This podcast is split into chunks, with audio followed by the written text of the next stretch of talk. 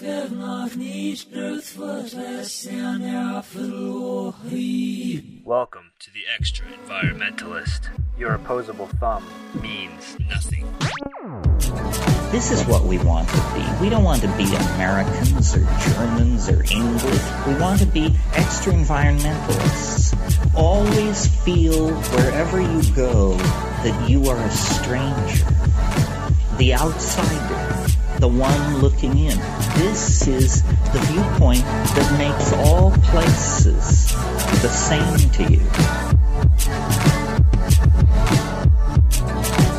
Hello and welcome to the Extra Environmentalist. I'm Seth Moser Katz along with my co-host Justin Ritchie, and we are here with our third episode of the Extra Environmentalist podcast. Seth, it has been a crazy month since our last episode. We've talked with KMO and Doug Lain, which we're going to play our discussion with them here today. And uh, there's been a lot of things that's happened. Uh, you, have interviewed elk. I have. I, I've interviewed a tame herd of elk that somebody in my company has raised for the past 20 years. Tame, very mellow herd of elk that just kind of come when you call them. And if you've never seen an elk before, an elk is a 500 pound mass of muscle that is just writhing and ready to eat anything in its path. But mostly they just eat grass. So if you just think about how much grass has to go into a 600 pound elk, makes you think a little bit. That's a lot of biomass in one piece of mammal. What's been going on with you, Justin? Crazy stuff. I had a lot of guests here in Vancouver, showing them around the town, uh, getting settled into the new place finally uh, and bringing in uh, a lot of great stuff at UBC, which we'll talk about at the end of the podcast. That's going to be featured on future episodes of The Extra Environmentalist. Now, we have a really exciting show for you today. KMO and Doug Lain are two fellow podcasters who have inspired us in a lot of different ways. For our first interview on the Extra Environmentalist, we wanted to have a really hard hitting show. So we invited those two on to our show to talk a little bit about a little feud they've been having on Facebook. So it was a few weeks ago that I, I went on Facebook and I saw Doug Lain post something about how KMO said he was actively looking forward to Collapse on one of his recent episodes. And then KMO responded uh, to that Facebook message saying that uh, Doug had misheard him and that he was reading from an article. Uh, and then this turned into a back and forth discussion on Facebook that really didn't belong on Facebook because, as you all know about Facebook, the uh, amount of text you can actually put into each reply is quite small. And so basically, what happened was there were multiple misunderstandings, and Doug was trying to summarize his views of KMO's points, and essentially it was incredibly confusing. So we wanted to use this episode of the Extra Environmentalist podcast and our first interview to do something a little unprecedented by bringing four podcast hosts together across three different time zones and to really look into what was behind this uh, disagreement or spat, you could say, on Facebook. And I really can't think of a larger, more excellent format for those two to talk, but another podcast. And the Extra Environmentalist podcast to be in particular. Exactly. Perhaps this can be a good introduction to you when it comes to uh, dealing with issues of societal complexity, energy, ideology, and many other topics that have to do with the current global predicament uh, facing us. All I can say is that I've been listening to the C Realm podcast for a very long time now. I remember back I think it was like episode 40 or 30 was the first one I listened to, somewhere in that range. And so it's been really cool to listen to KMO's views and the guests he's been interviewing change and grow over time. And then when Doug started the Diet Soap podcast as a response to the C Realm, uh, I've been listening to that as well. And so uh, it, has been very cool over the last few years that I've been listening to so many podcasts to see those two hosts grow in their views, in their hosting styles. Uh, and now to actually have them both on the show today is quite a milestone in Extra Environmentalist history because it is our third episode. It is indeed. And those two guys were definitely part of the influence that started the Extra Environmentalist. We're really excited to have them here. How long, so, Seth, uh, until we develop an episode of the podcast that talks about the origin story of the extra environmentalist? The origins of the extra environmentalist. Hmm. Well, you have to stay tuned to find out.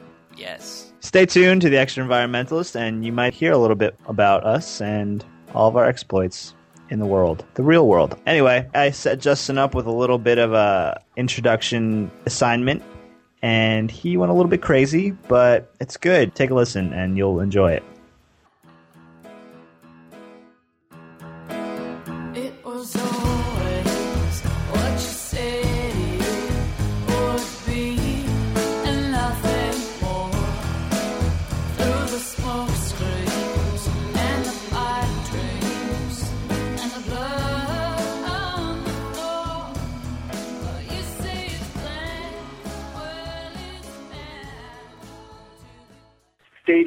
Financial collapse. Faith in business as usual is lost. Stage two, commercial collapse. Faith that the market shall provide is lost. Stage three, political collapse. Faith that the government will take care of you is lost. Stage four, social collapse. Faith that your people will take care of you is lost. Stage five, cultural collapse. Faith in the goodness of humanity is lost.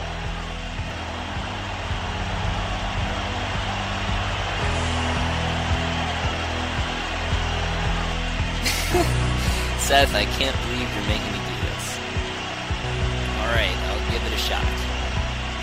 And In this corner, weighing in at over 224 episodes, we have the conversator of collapse, the transitioner of alchemy, the one, the only, KMO.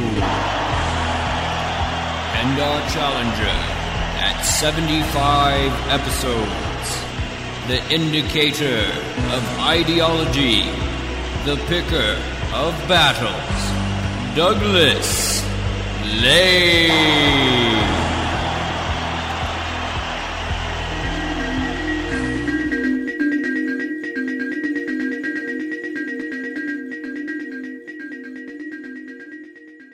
So we invited you both here today uh, to hear how your views differ on collapse and social transformation. Um, not to have you specifically both go point by point down Dmitry Orlov's five stages of collapse, which we're using as a base for, for this discussion, um, but also just to have you respond whether you think that uh, collapse actually proceeds in this manner. Um, and so maybe we can start there in just discussing um, how a collapse uh, could play out, and then what you actually think uh, a collapse looks like. Sounds good. See, what I want to talk about is God, because all that throughout this series of collapses that we are described, there's only one thing that's lost every time, and that's faith. Yeah, so so KMO, as as far as faith goes, it, it would be interesting interesting to hear your thoughts on the role that faith plays in each of these stages, and then taking that and saying, do these stages exist even without faith? Hmm. Well, the way Dimitri describes them, uh, each of them is a loss of faith. It, sometimes I think that the um, the consequences of each stage result from a loss of faith, but you could also take it from the other way and say that once these uh, these stages of collapse have played out, then as a result, people lose faith in various things, starting with the financial system. So this is one sort of collapse, and it's uh, a cascade. And as Dimitri describes it, it requires you know a lot of really maladaptive responses at each stage in order to propel us on to the next stage. It seems to me that in the case of Soviet Union, that uh, what happened was, at least it could be argued that political collapse was the very first thing that happened, and then you had a variety of other things, but that the state's power was undermined first. That that maybe other things led up to that, but that if you're talking about collapse proper, rather than recession or, or other social problems, that perhaps political collapse was the first thing that, that happened. But um, my problem with, with, with this model is not the order in which he puts the different collapses, but uh, some of the details in it, and then also just kind of one of the things that's missing from it. But, Right. So the the point for starting this discussion were um, were all of your uh, points, Doug, that you outlined regarding KMO's views on collapse, and then KMO responded to those. One of those uh, got me thinking about: Do they actually provide an impetus for what you would define as an improved social structure. And I think that's that's one way that both of you can differentiate your views. I don't think that collapse necessarily uh, leads to social transformation. I think that there is no particular empirical fact that you can point to that will that you can say, oh, if we just have this, then we'll have social transformation. I think that social transformation basically has to be something that is collectively done and will, willfully done. I'm not a, a, good Marxist in that way because Marx would say that the logic of the historical development of capitalism itself will just create the conditions that make the socialist utopia kind of an inevitability. And I don't believe that. I think it's something that people are charged to create some social transformation. So I think there's good arguments against the idea that immiseration and, and desperation are a good basis for social change. But it may be that we're just dealt certain cards and now we have to try to play them out. I think the real question isn't what outside force will lead to uh, social transformation, but really, do we do we want a social transformation? And if we do, how do we get it? In terms of what Doug said about transformation having to be willed, I think that is false. I think that is just self-evidently false. I mean, the the style of interaction that we enjoy right now, sort of interaction whereby people of modest means can communicate using this very elaborate apparatus of electronic communication, is not something that was necessarily willed. Each little piece of it was built according to somebody's preconceived design and somebody's will, but the ultimate effect is emergent. It's not something that was planned. I think that if the people who actually spent the money to develop these technologies and build this infrastructure understood the transformation that it would catalyze and enable, they might have had second thoughts. They might have built in some safeguards to keep people of our means from using it the way that we do. So I think that a lot of what happens, a lot of the the way that we interact with one another is emergent, and the social structures that emerge from that are not planned, and they are not willed in advance. They are not visualized in advance. They are something that just auto catalyze and come into being of their own. In terms of how we relate to one another, I think it's it's pretty self-evident that a collapse, and by collapse here we're using the you know the Joseph Tainter model of collapse, where you have a, a rapid and dramatic reduction in the complexity, either technological complexity or social complexity, hierarchical organization. If you change radically the way that people relate to one another, for example, you remove channels like this one where we are communicating, you know, four people in three different time zones, then social transformation is a given. The way you relate to other people will change dramatically. Now, whether it will be a positive social transformation, it, whether it will be, you know, a bootstrapping up to the next level of consciousness is open to debate. And I, I know a lot of people are very fond of saying that video games have levels, consciousness doesn't have levels, and I'm I'm sympathetic to that. I want to just address something that, that KMO said that social transformation can occur without any, you know, anybody wanting it to. Uh, basically, it's something that can happen from the outside.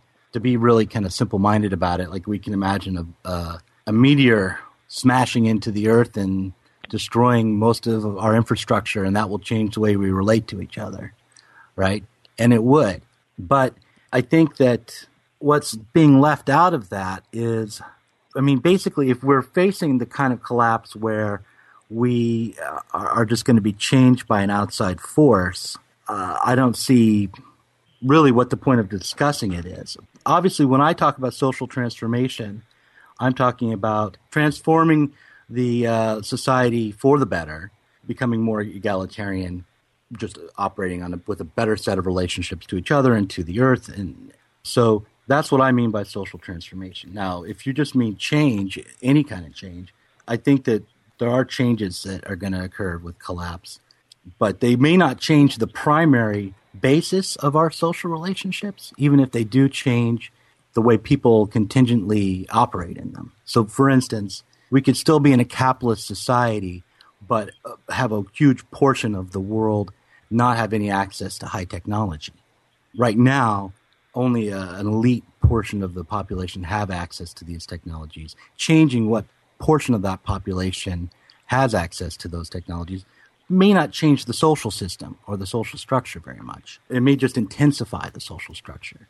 But one of the things that strike me is we have to kind of get to where we think we are now before we can talk about what collapse would look like. one of the problems that we, we have with talking about these issues is a strong desire to get out from under ideology, to just talk about things as realistically and as straightforwardly as possible. Often, in that very attempt to get out from under ideology, is where you end up most deeply mired in an ideological perspective. And usually, what that means is the ideology of your current system and the powers that be in that system what we can do here is have KMO talk a little bit about the underlying ideology in in his viewpoint on the social transformation that can result from the drawdown of complexity. Many of us, and this is certainly true of me, possibly more so of me than for most people, but it was very pronounced in my life. I lived a life where I covered a lot of ground physically every single day. I had a long commute, and then I would go to a place where I would sit in a little cubicle tied to a computer looking at a computer screen, and I would hear the voices of people in my ear who were very upset at the corporation for whom I worked. And I had no positive regard whatsoever for this corporation, but I was required, in order to draw a paycheck, to represent this corporation in an antagonistic exchange, a largely scripted antagonistic exchange, with this person whom I thought had a legitimate grievance. And this went on for eight to ten hours a day, five days a week and I hated it. All of the underlying technologies and corporate structures and laws and financial ways of doing things were to break down, and people were to be forced to find ways of interacting face to face with the people around them in a way that every person got to contribute according to his or her unique talents and aptitudes and gifts, and did so in a way that caused the people around them to recognize and acknowledge those aptitudes and those gifts. And if each person were seeing every other person around them as an individual and as somebody who is of unique value and as somebody with whom they have a, uh, a very vital and necessary sort of interdependence, I think that would result in a higher quality of life.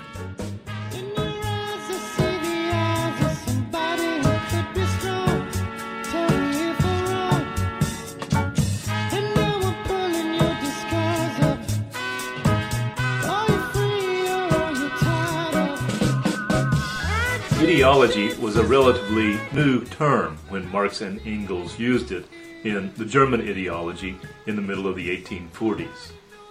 The term ideology had been coined in the 1790s by the French rationalist philosopher Destutt de Tracy to distinguish ideology as the science of ideas as opposed to metaphysics. The term very quickly took on a pejorative sense, and Marx and Engels use it that way in the German ideology. There, ideology refers to theory that is out of touch with the material processes of history. The ruling ideas of any epoch, Marx and Engels argue, are nothing more than the ideal expression of the dominant material relationships, the dominant material relationships grasped as ideas. But the relationship between material processes and the ruling ideas of an epoch is perceived in reverse, and Marx and Engels describe this phenomenon in a way that has echoes of their critique of Hegel's idealist conception of history. In a passage from the German ideology, they write, If in all ideology men and their circumstances appear upside down, as in a camera obscura, this phenomenon arises just as much from their historical life process as the inversion of objects on their retina does from their physical life process. This negative sense of ideology as false consciousness was the most common usage in Marxist theory until the last part of the 20th century. It was, among other things, a convenient way to account for the reluctance of oppressed workers to rise up in revolt.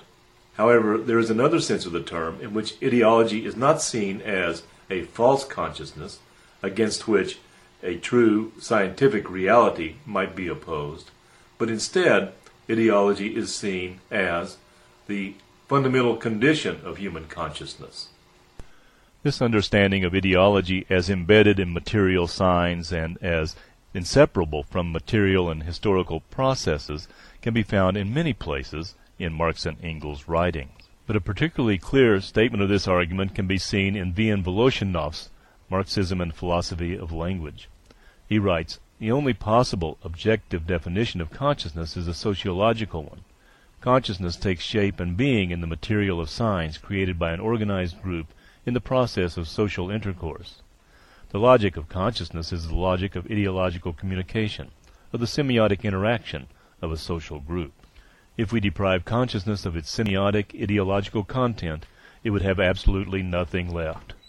Consciousness can harbor only in the image, the word, the meaningful gesture, and so forth. Doug was speaking about how his view on social transformation doesn't necessarily arrive out of out of that change, but simply that there has to be some sort of action or social action uh, to bring about those relationships between the people who find themselves suddenly outside of that context they're used to existing in. So, Doug, maybe you could speak on that point of distinction. What's left out is this idea of faith in other people, uh, in the society, uh, and what's left out actually is kind of self consciousness. Um, so I, I'm not sure if I can. I have this idea in my head as to how what KMO said and what the, the conversation of collapse is about so far connects to what I want to say about faith and ideology. Um, and I'm not sure I'm going to be able to make it clear, but I'll give it a, my best shot. Yeah, and, and KMO, feel free to, to jump in and, and both you and, and Doug, you know, engage in that sense. The thing is, regardless of whether you're working with someone locally face to face or you're working with them over the phone and there's thousands of miles between you, you're always working in, in a field of ideology. You have to have some sort of agreement uh, about meaning and what you're trying to do in order to work together.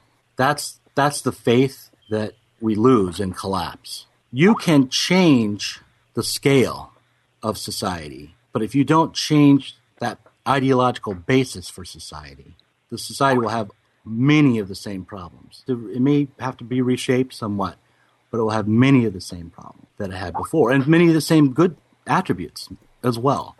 So you're saying Um, what's what's really collapsing in each of those five stages, or whatever model of collapse you want to talk about, is not just the faith, but the ideology that supports each of those stages. It used to be that people were organized socially through their relationship to gods and God's representatives on earth.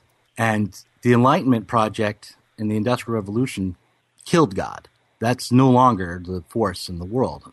There are lots of reasons to think that's a, that was a good thing, but we haven't quite faced up to our responsibility that, that's left after the death of God. Nietzsche tells a story about the madman running to the marketplace to tell everyone that God is dead. The madman went to the marketplace to tell us this news about God's death because the marketplace was where we had placed God.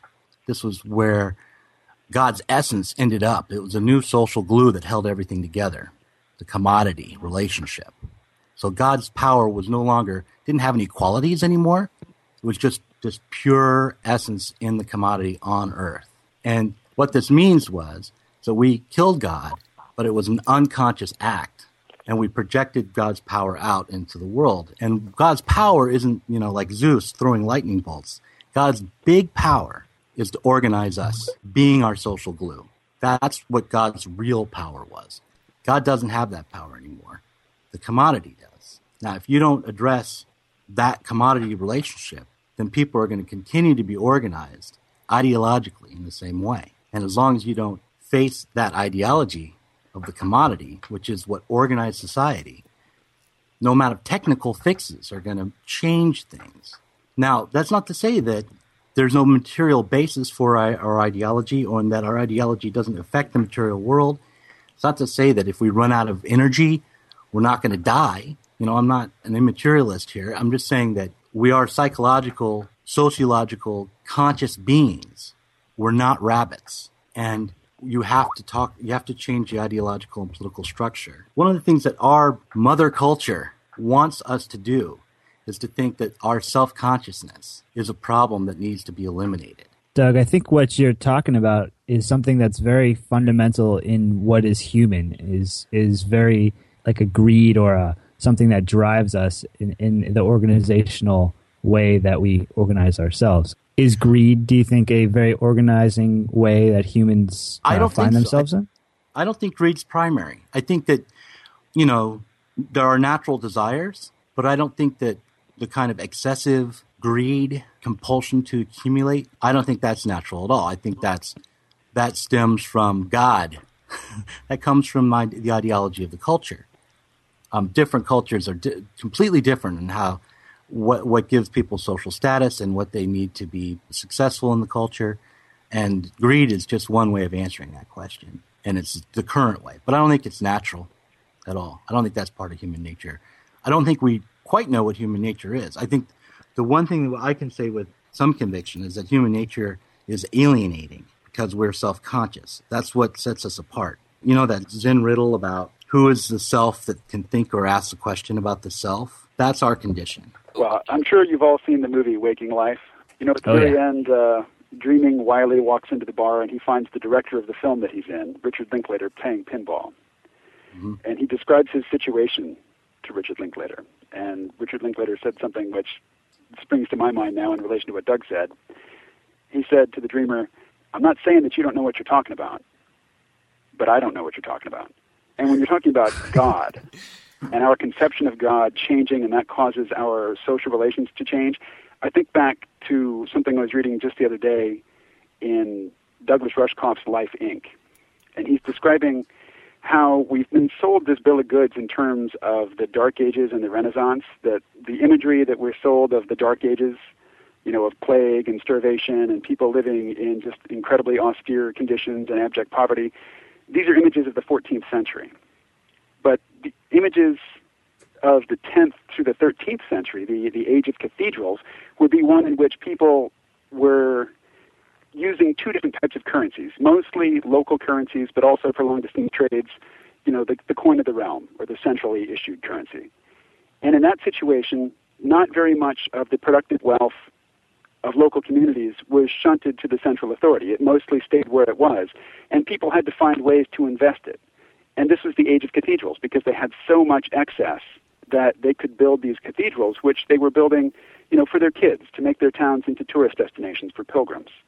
And it wasn't until the local currencies were outlawed in favor of the coin of the realm, which could then be debased and which has its own sort of bias, that this poverty really set in. And you know the the bias of a central currency is to take wealth from the periphery and send it to the center. And as that happened, people became so poor and so destitute and so malnourished they became susceptible to plague. And then you get the images that were sold of supposedly the entire Middle Ages. But prior to that change in currency, people were being, you know, peasants out in the countryside were quite prosperous and doing quite well. And during that transformation, the Vatican and the Church of England, they didn't change the official conception of God. They changed the currency, and they changed the way the currency worked and the way it moved around. And that created this huge social transformation, which for most people was a transformation for the worse. And the notion of God didn't change appreciably at all during that period. Later, images of God and conceptions of God changed, and I would say that they changed in response to changing social conditions. KMO just said that there was a good feudal period in history, that the that feudalism isn't all bad, and that God didn't create the social order in the feudal period that a more natural product did. That Well, I didn't the say coin of the, the, the well, but that wasn't that was that wasn't God or our social relationships. It was the scale of basically exchange and money and the way money operated in the feudal period that changed the way people conceived of God. Local currencies or national currencies or you know, uh, centralized currencies, coin of the realm. That these these things had a different role under feudal lords and kings than, than they do now. That coin was not the primary or only force that created production. the major difference between them is that the local currencies were worked into existence. They represented a deposit of agricultural products in a central place in the local community. And that those agricultural products that this money represented were decaying over time. And that was built into the currency. So the longer you held the currency, the less it was worth. So you had an incentive to spend it quickly and to change this financial capital into social capital by sharing it with the community and investing in other people and investing in your community. Whereas the coin of the realm held its value indefinitely, and that provided people with the impetus to hoard it and to try to maintain their wealth in the form of this currency, which did keep its value over time. Okay, So- so, my question is um, how was the coin of the, the the local currencies? How was how was that worked into existence? What do you mean when you say that? People would grow crops. They would take their crops and they would turn them over to somebody who was going to store them, and that person would issue them a receipt, and that receipt was usually printed on some sort of stamped foil, and it had a date on it. And each year they would recoin that currency, and if you held your currency for the entire year, then when it got recoined the next time around, you'd get three fourths of what you had before. It's like negative interest. The longer you hold it, the less it's worth. So you're motivated to turn it into something valuable quickly. So the first thing you do is you go and you get all your equipment refurbished. So next year, you know, you've got good equipment to work with. But then you still have an excess. So you start looking around for other things to do with it. And what they did in uh, between the 10th and 13th century in Europe was they build cathedrals. Right. So basically, build... instead of gold-backed money, this is wheat-backed money, and the money would go bad because the wheat would go bad. Right. right. And since you can't store your wealth in the form of money, you were motivated to use it as quickly as possible for the betterment of your local community and to cement the ties with the people around you, thus strengthen your social ties. Whereas with the central currency, screw the people around you. You can hold on to that money for as long as you can and it retains its value. And in fact, you can even earn interest from it. How do you determine who owns the land, KMO, to, to generate that and who controls the crops? Who controls the crops? I mean, the people who grow the crops, they work well, the people who own the land, right? The people who own the land are the people who who have say over where those crops go, don't they? Uh, I think ownership is sort of peripheral. I mean, people have access to land that they can work in an agricultural way. They're working their wealth into existence. Wait, so you're saying that there was a common land that people could work and they would take their labor power and then put it into the bank?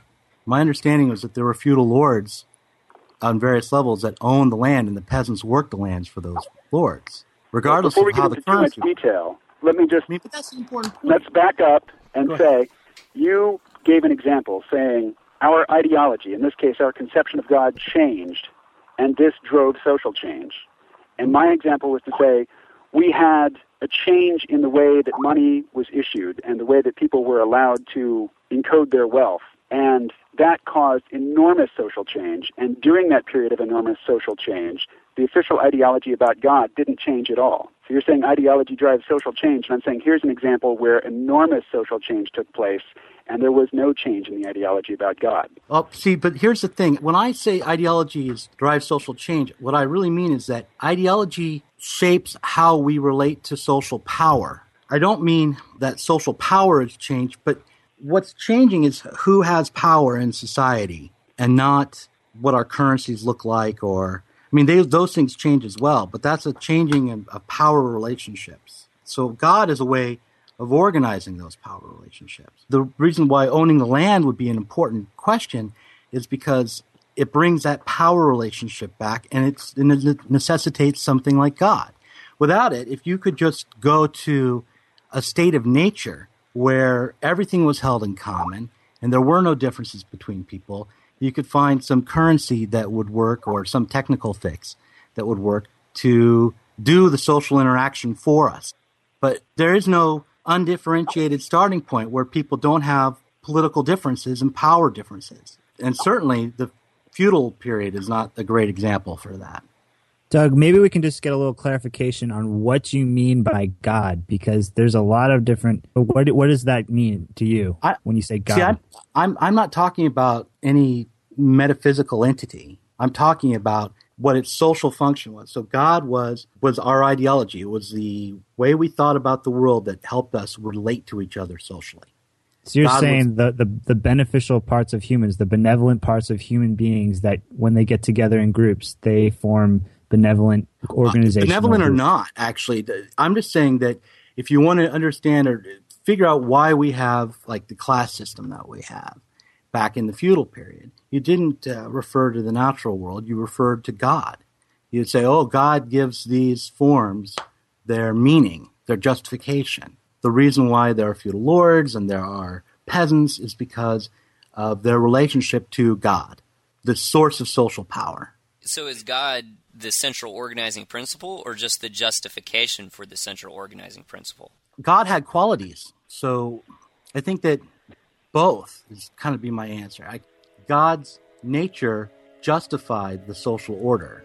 But, but the question is, which came first? Whether God came after the fact. I think he probably came after the fact. I don't think that uh, these social relationships are natural, and, and that you know, or that or that we thought of God and then implemented His plan or anything like that. It was God arose as a justification for our social relationships and the and the way power is and the way power is divvied up.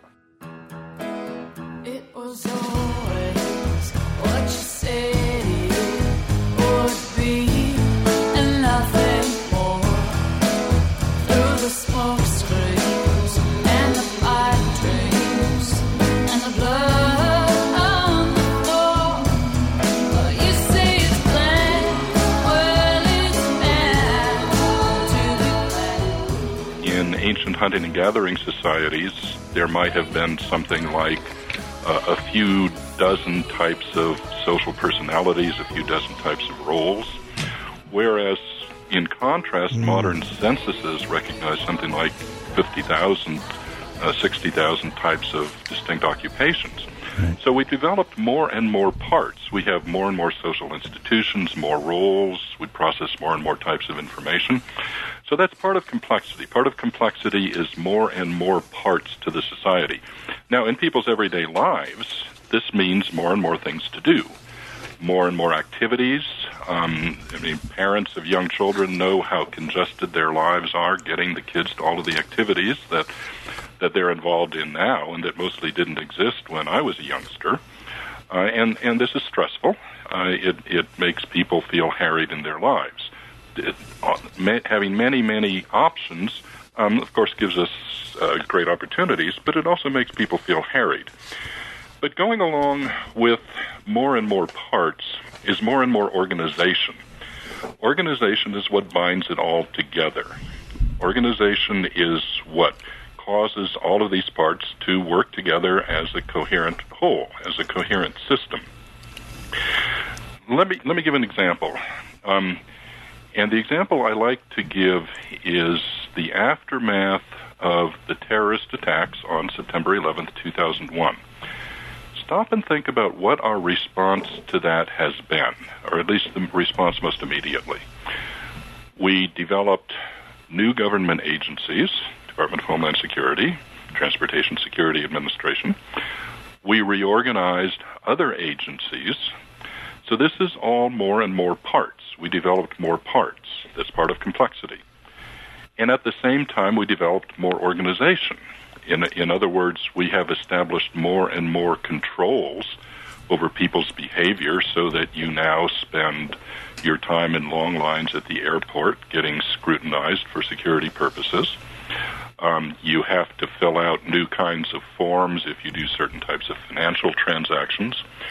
The, and, and these are the common kinds of responses that a society makes when it encounters problems.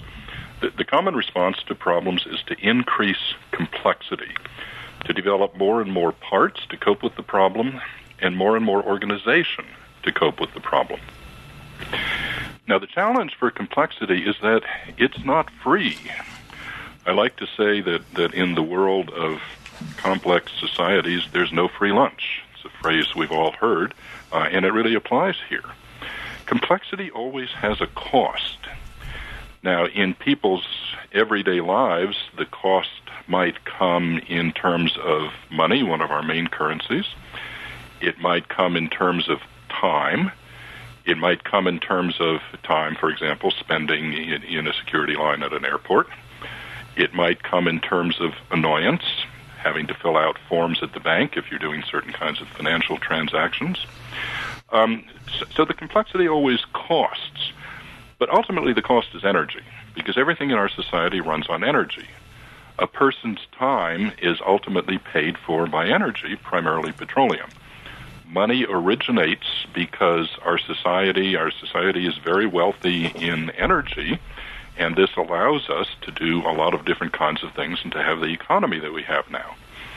So complexity and energy go together. They, they, they form almost a spiral. As one goes up, the other has to go up. As complexity increases, energy has to increase also. And so this is the situation that we're in today the, the energy complexity spiral.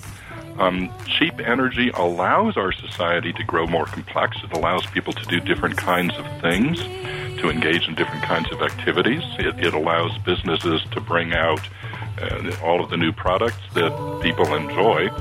But at the same time, um, just given the world that we live in, um, problems arise, and the problems themselves require more complexity. Always. And so um, the energy and the complexity go up and up.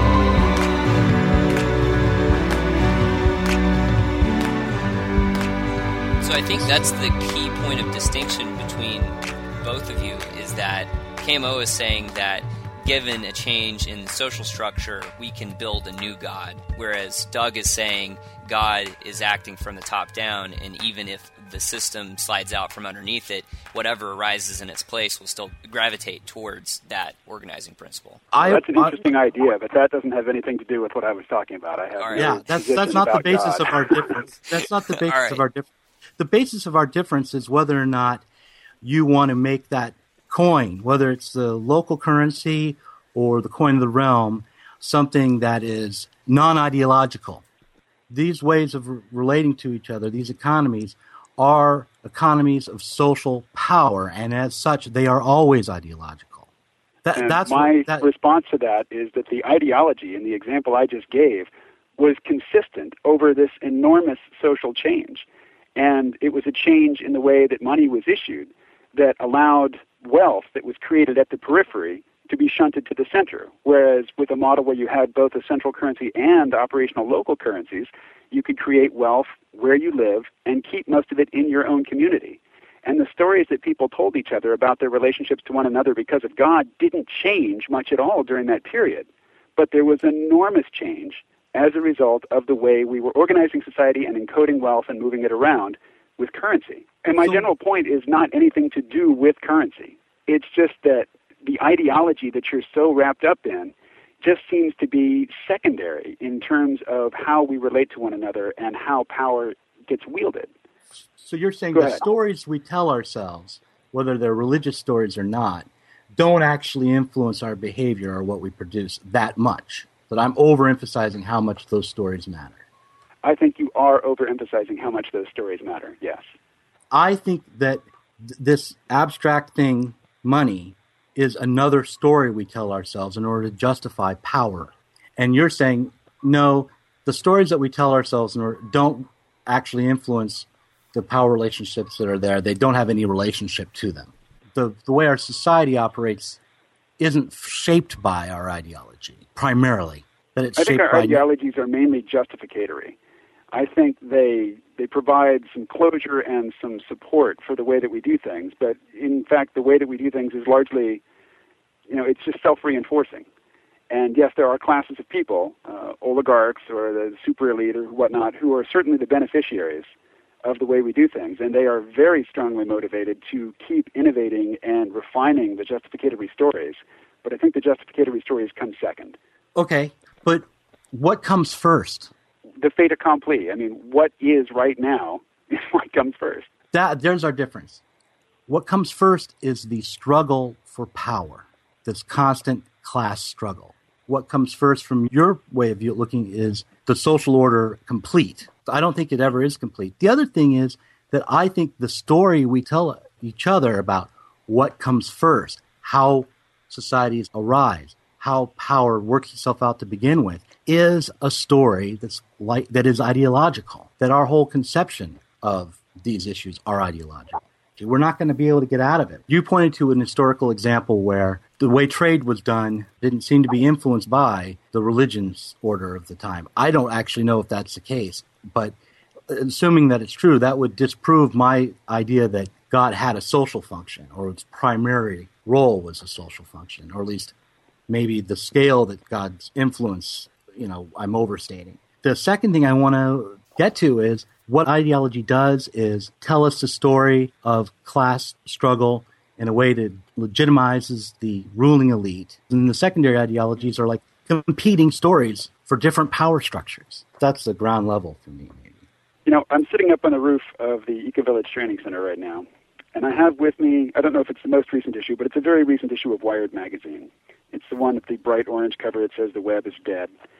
And there is a story in here about this town in Oklahoma named Picher. And Picher was a mining community. It was a very profitable mining community. And let me just read you uh, part of one paragraph from the story. Okay. According to the U.S. Bureau of Mines, the Picher mining field yielded 1.7 million tons of lead and 8.8 million tons of zinc between 1891 and 1970. The payoff, about $202 million in total sales. But to get it, Picher processed nearly 181 million tons of ore. They processed 181 million tons of ore, and they made $202 million in the process. According to my calculations, and, and do check this, they spent about a dollar and 12 cents to process a million tons of ore at a profit. And if you look at the role that fossil fuels played in that process, and you look at the role that ideology plays in that process, tell me which one is primary. Tell me which one has the greater effect in turning a million tons of ore into raw materials for a dollar twelve. Well, you would want me to say fossil fuels. Well, I would love for you to say something that was convincing that told me that it was ideology that changed a million tons of rock into ore and made a profit for people, and they did it for a dollar and twelve cents. If they weren't working for profit, they would never But they have done, that. it by hand without fossil fuels. They wouldn't have done it at all. Profit is the engine of production. And what's, so the, what's the topic of conversation here? What's the central word that we're talking about? collapse. Collapse. Now, could somebody who has continuous access to cheap fossil fuels continue that production under a different ideological system? The question is, would they? Well, we had free market capitalism, or call it, you know, imperialist capitalism, if you like, and we had Soviet communism. Both systems had mines. Both systems extracted ore from the ground. Both of them used fossil fuels to do it. They had rather different and competing ideologies, but they were both able to use industrial processes. Both of those systems had a very similar set, even though they looked very different. I'm not, I would not in any way advocate Soviet style communism as a solution. Soviet style communism maintained, for one thing, the wage relationship. The basic class exploitation was the same. If you're not producing for private profit, but producing for social use, then that would radically alter what you did with the energy you had, regardless of how cheap it was. What we're talking about is collapse. We're talking about going from a complex situation, socially and technologically, to a much simpler one in a short period of time. You castigate people who emphasize the role that fossil fuels and diminishing access to them have in this rapid reduction in complexity. And you think that those people don't pay enough attention to ideology.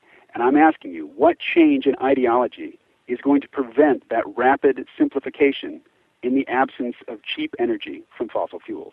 The collapse that you're talking about is, first of all, already happened in a good portion of the world. In other words, a good portion of the world lives that kind of simple life of immiseration. So the a collapse question, is a move from complexity to a lower level of complexity.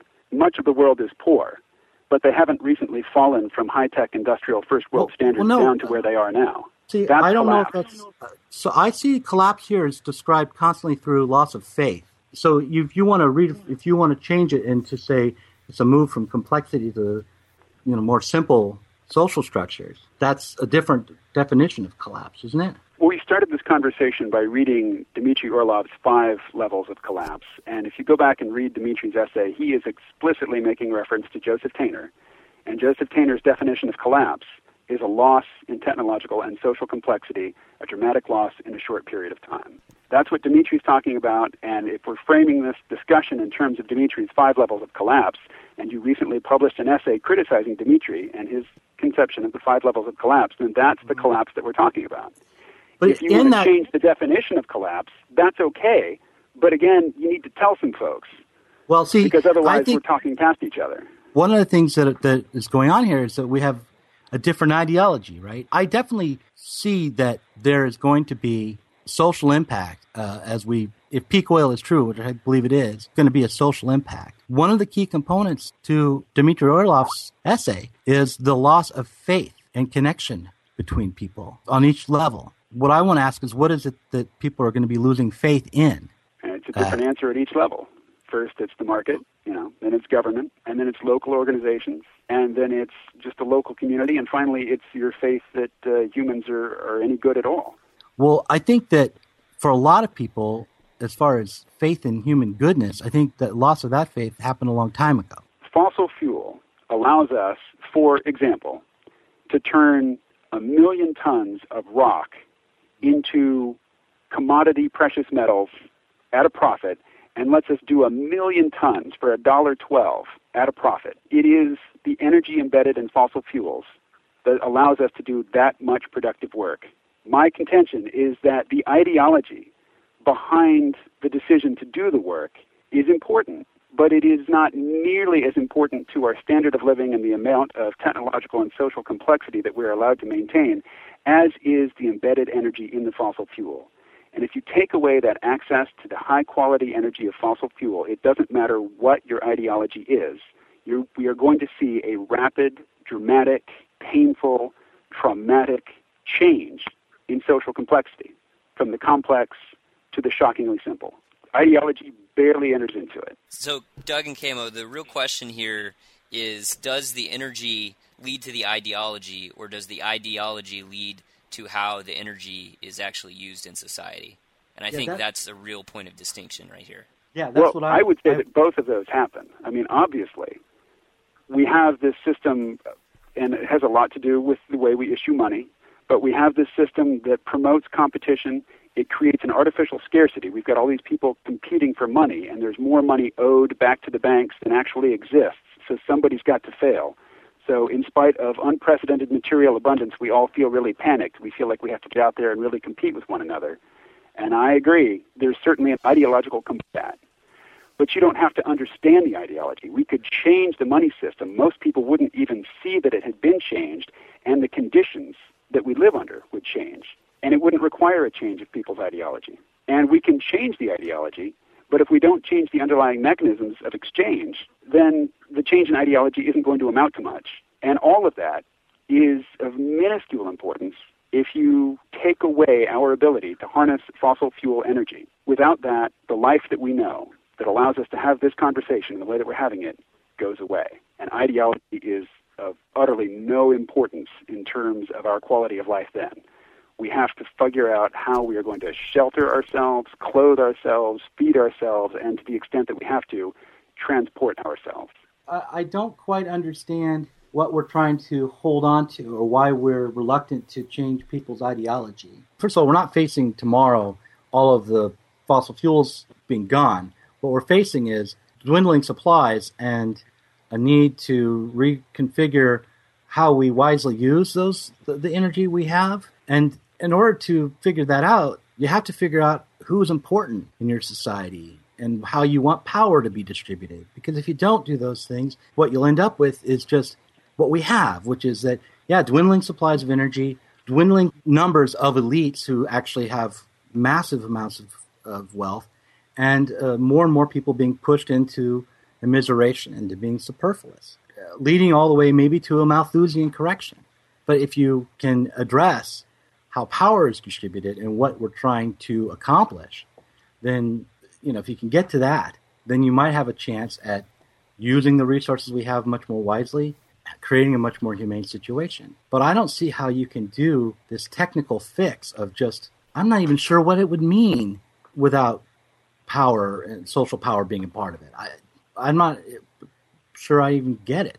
Do you get that I don't have any strong objection to your talking in terms of politics and ideology until you explicitly start criticizing me for not really caring too much about that? Uh, yeah, but the I because here's the I thing. mean, do you see that we start out with so much in common that we are very much uh, kindred in terms of our backgrounds and our shared interests, and it is your insistence on this political factionalism and this political ideological talk that has to take a specific form that causes somebody who's very much on your side from the beginning to get really irritated with you. what I what I don't understand is what you're defending. I mean, if you can't make peace with me on this issue, how are you going to talk to the other people that you consider to be part of your class? You know, the people in the Tea Party, the people who are pissed off about the situation as it stands, and they have some ideas about how they'd like to see things changed. If the way that you describe your ideology and the need for everybody to phrase it in the same way is going to alienate somebody like me who is so on your side to start with, what effect is it going to have on them? And if you can't even get me on board, if your ideological language is so inflexible that you can't change the way that, you know, you talk about things or can't even accommodate somebody else who's doing it without criticizing them, what possible hope do you have of generating this ideological solidarity with people who worship Sarah Palin? I don't I don't know. You know, like I'm probably not the best person as far as how to communicate well or get people to see my point of view. So I I may not be able to convince everybody. Or anybody who isn't already a Marxist. Maybe. The question isn't whether or not I can convince people.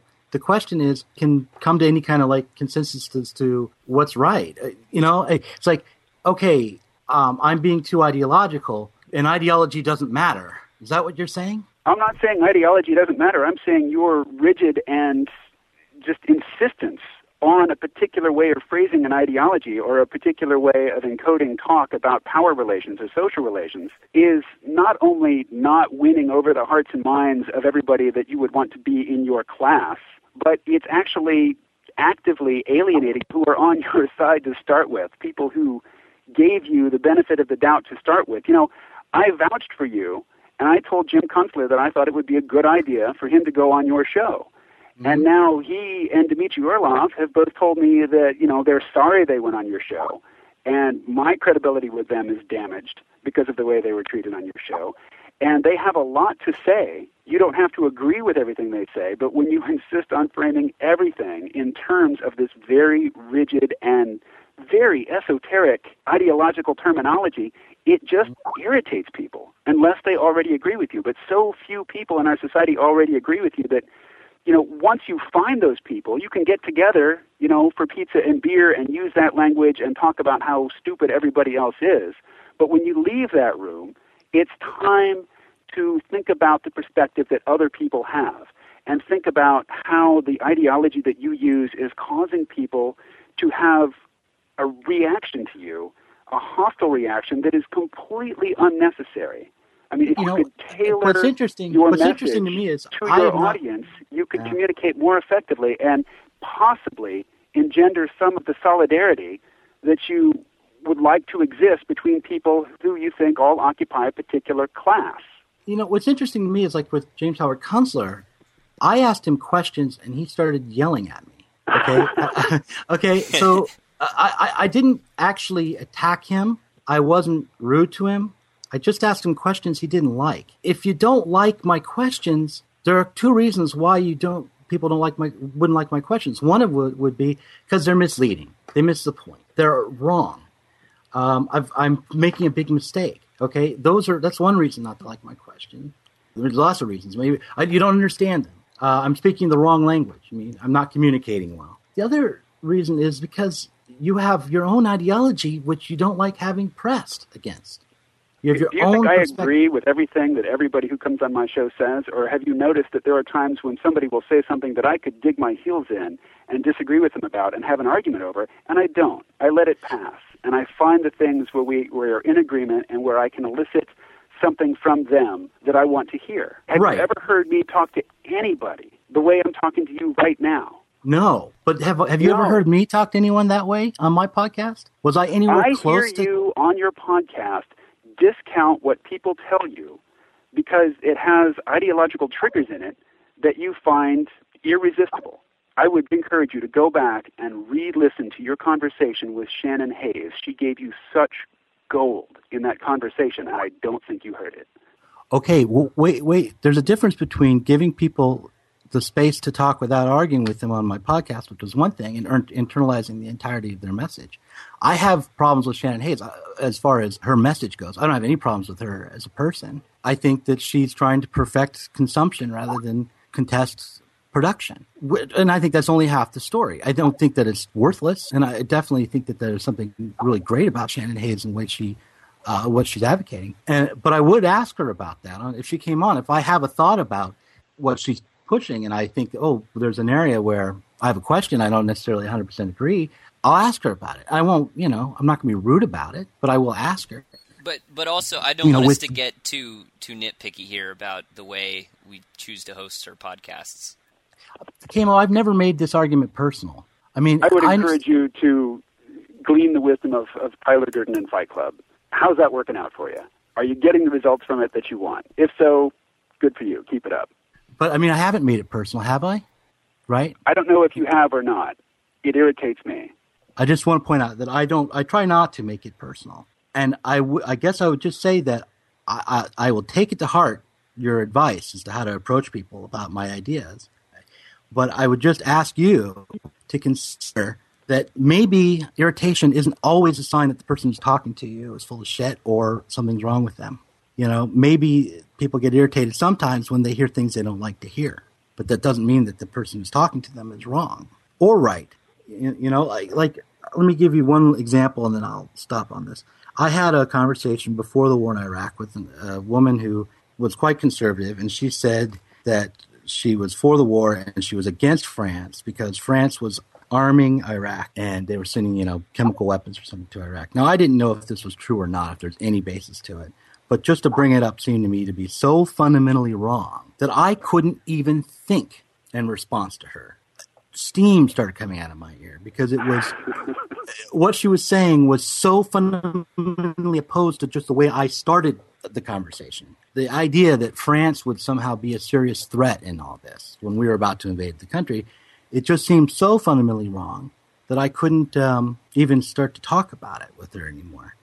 And I think, in fact, looking back on it, she was fundamentally wrong. If I didn't say to myself, okay, you had this reaction, why is she wrong? And then figure out why I thought she was wrong, it would have been an unconscious ideological reaction, regardless of my feelings about it. It would have been an unconscious ideological reaction until I could have said, look, here's why she's wrong. Here's my assumptions. Here's her assumptions. Here's why I can kick her assumptions aside. If I can't do that, then I'm having an unconscious ideological reaction, as justified as it might be in the end. And I, I felt like, you know, I was being basically intellectually lazy with her because she was so opposed to my way of thinking. So that's all I'll say about that. I, I but I will take it to heart. I mean, it's not just you. I've been irritating lots of people lately, KMO, and uh, believe me, I would prefer not to rub more powerful people like James Howard Kunstler and Dmitry Orlov the wrong way. And I'm sorry I compromised your relationship with them. I think the key point is we were able to take the core philosophies of the C Realm and the Diet Soap podcast and contrast those, and then bring out the, I guess, heat that had been building over the two discussions. Uh, the heat got built up, but uh, I don't feel like I am any closer to understanding what's gone wrong here. or, you know, so I, I wish that I was. Right. Okay. So I, I think just summing up everything we've we've talked about, I think can we all start from the point that there is an immense amount of feedback between ideology and energy, and that the way we use energy can't or- originate without ideology, but also the ideology is built on top of the ways that we use energy. Is that a fair statement to make? Oh, absolutely. I, I I think the energy, if applied in a particular way, in terms of mechanics, works regardless of one's ideology. Yeah, but what you choose to do is going to be re- incredibly different. But but it's not the physics of the energy; it's the organization of the flows of that energy in the society. Yeah, right. You don't have to mine for diamonds. There's no reason. It doesn't matter about fossil fuel. That's pure ideology at work, mining for diamonds. All the bloodshed around that. There's nothing there except ideology. Diamonds aren't particularly more valuable than other other stones for any material reason. They're just ideologically valuable, and that, and therefore immensely profitable. So people expend energy. Right. So so the point if if we can take a nugget about the conversation out, it's just simply that there is that complex relationship between energy and ideology, which I don't know uh, if it has been necessarily explored in this amount of depth before. Or maybe it has. Perhaps I'm that sure- was really sure the point has, of John Michael Greer's uh, long descent. Can I say one last thing? And then yeah, uh, I had go ahead, go that- ahead, Doug, and then KMO can can say one last thing, and then we'll. It's just going to be weird, but I watched a movie called Ponyo Right. by uh, um, Miyazaki this morning with my kids, and this is like the retelling of The Little Mermaid.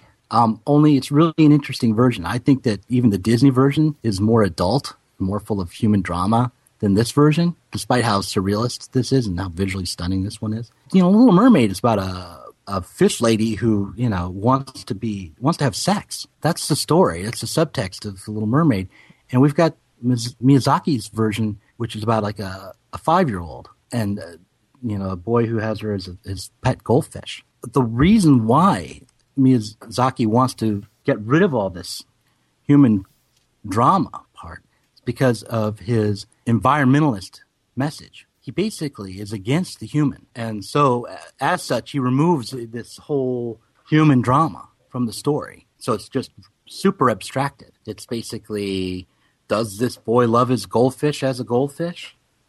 if he does, then she can be a little girl. I see that going on all over the place. Basically there's this turning away from the human side, the, the consciousness part of the way the world works, as if it's irrelevant.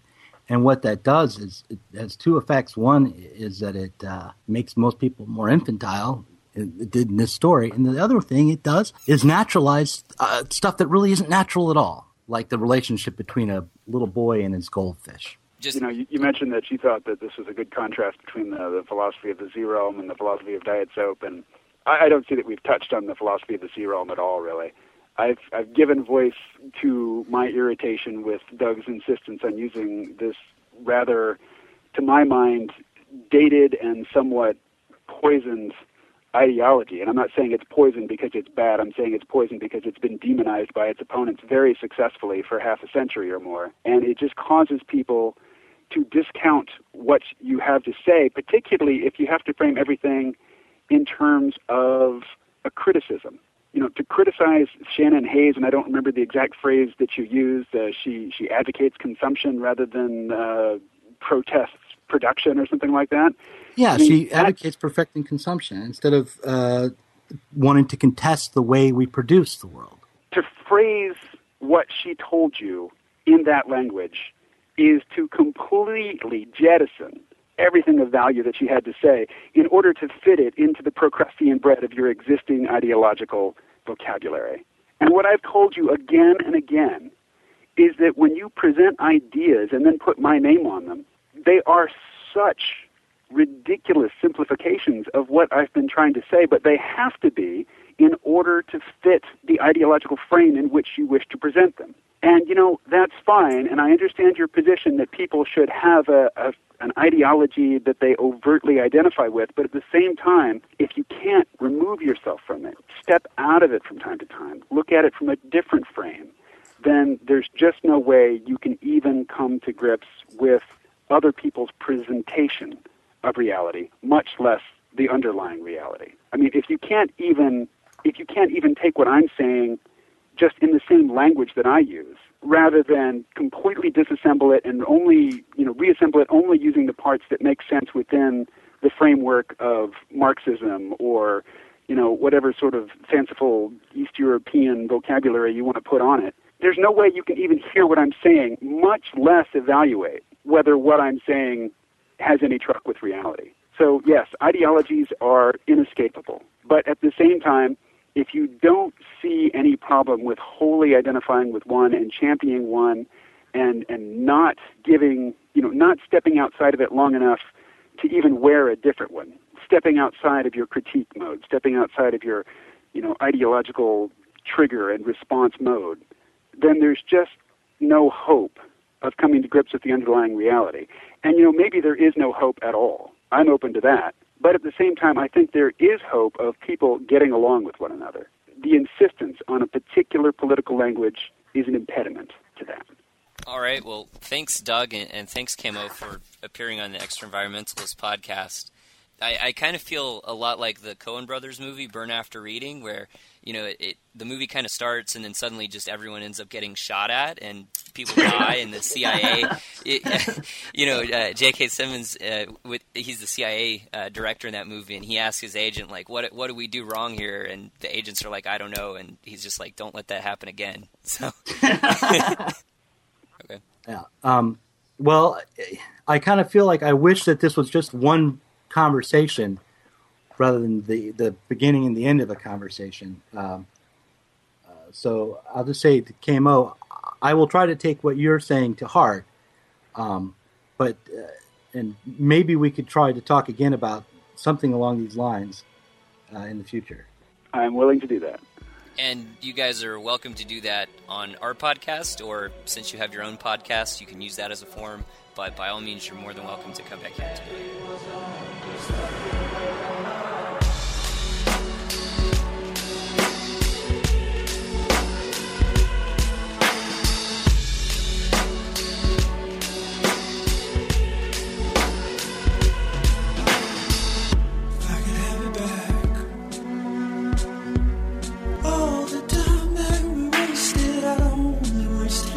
All right, so that wraps up our uh, discussion with KMO of the C Realm podcast and Doug Lain of the Diet Soap podcast. We bit off quite a chunk there, uh, having two very eloquent and articulate guests who are very uh, well read in their particular areas. Passionate about their Yes. points of view. I think passionate is, is the word to, to have there.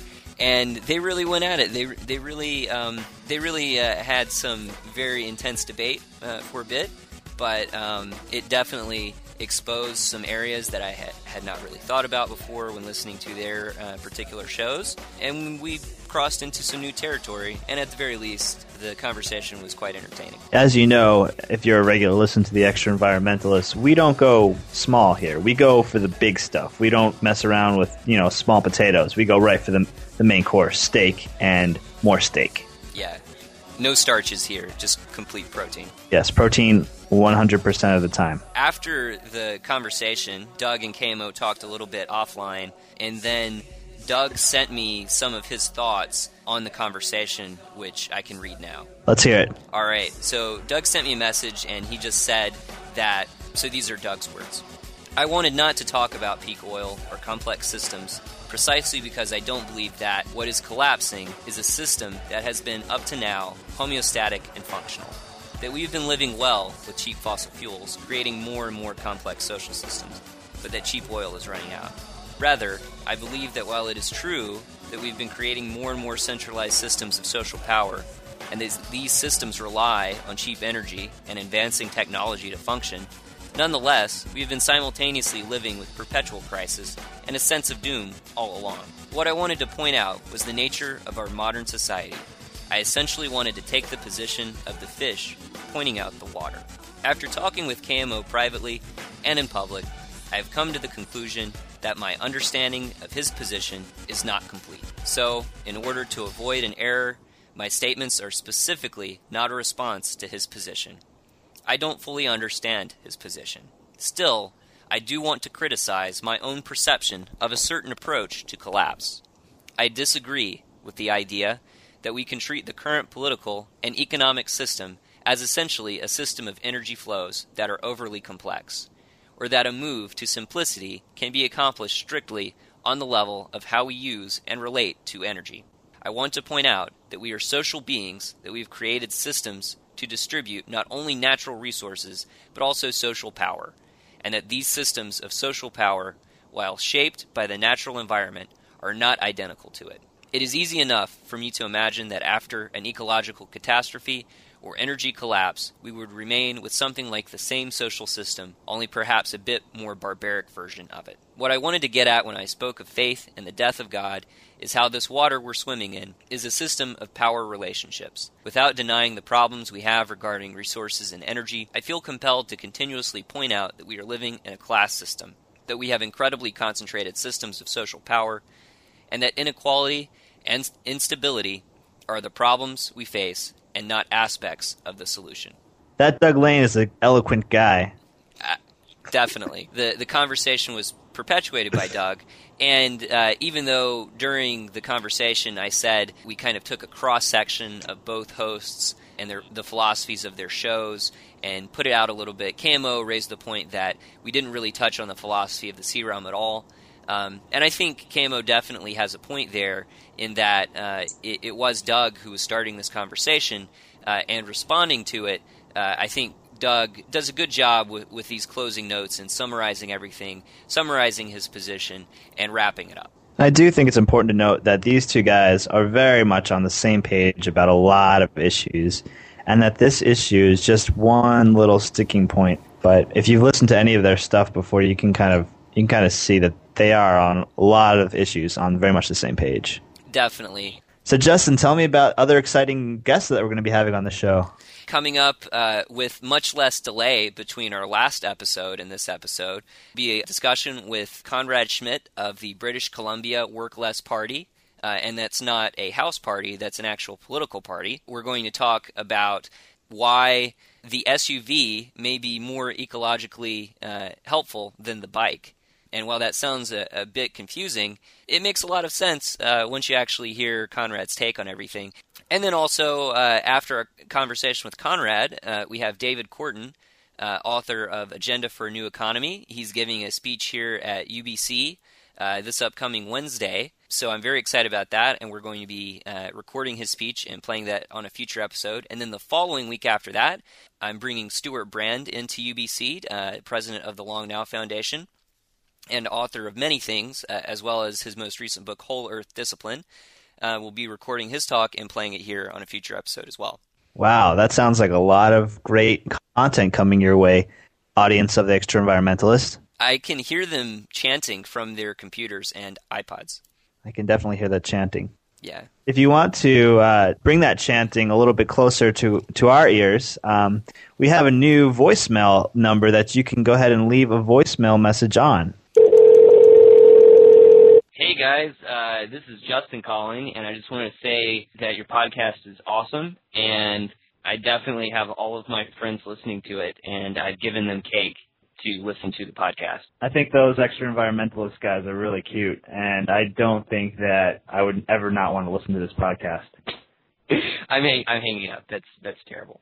As you can hear from our voicemail message that we just played for you. It's pretty exciting, and we will would love to have you on here and have your voice. So just give us a call at uh, plus one because it's a U.S. number 919 701 9872, and that's 919 701 XTRA because this is the Extra Environmentalist podcast. So give us a call, respond to something we said, tell us what you'd like to hear on the podcast, or dole out a philosophy that we can play and expound on. Maybe you give us a one sided interview, and then we just respond to it. I think that'd make for an interesting episode. Thanks for listening again. You can come visit our website at extraenvironmentalist.com or send us an email at podcast at extraenvironmentalist.com. That's all for today, folks.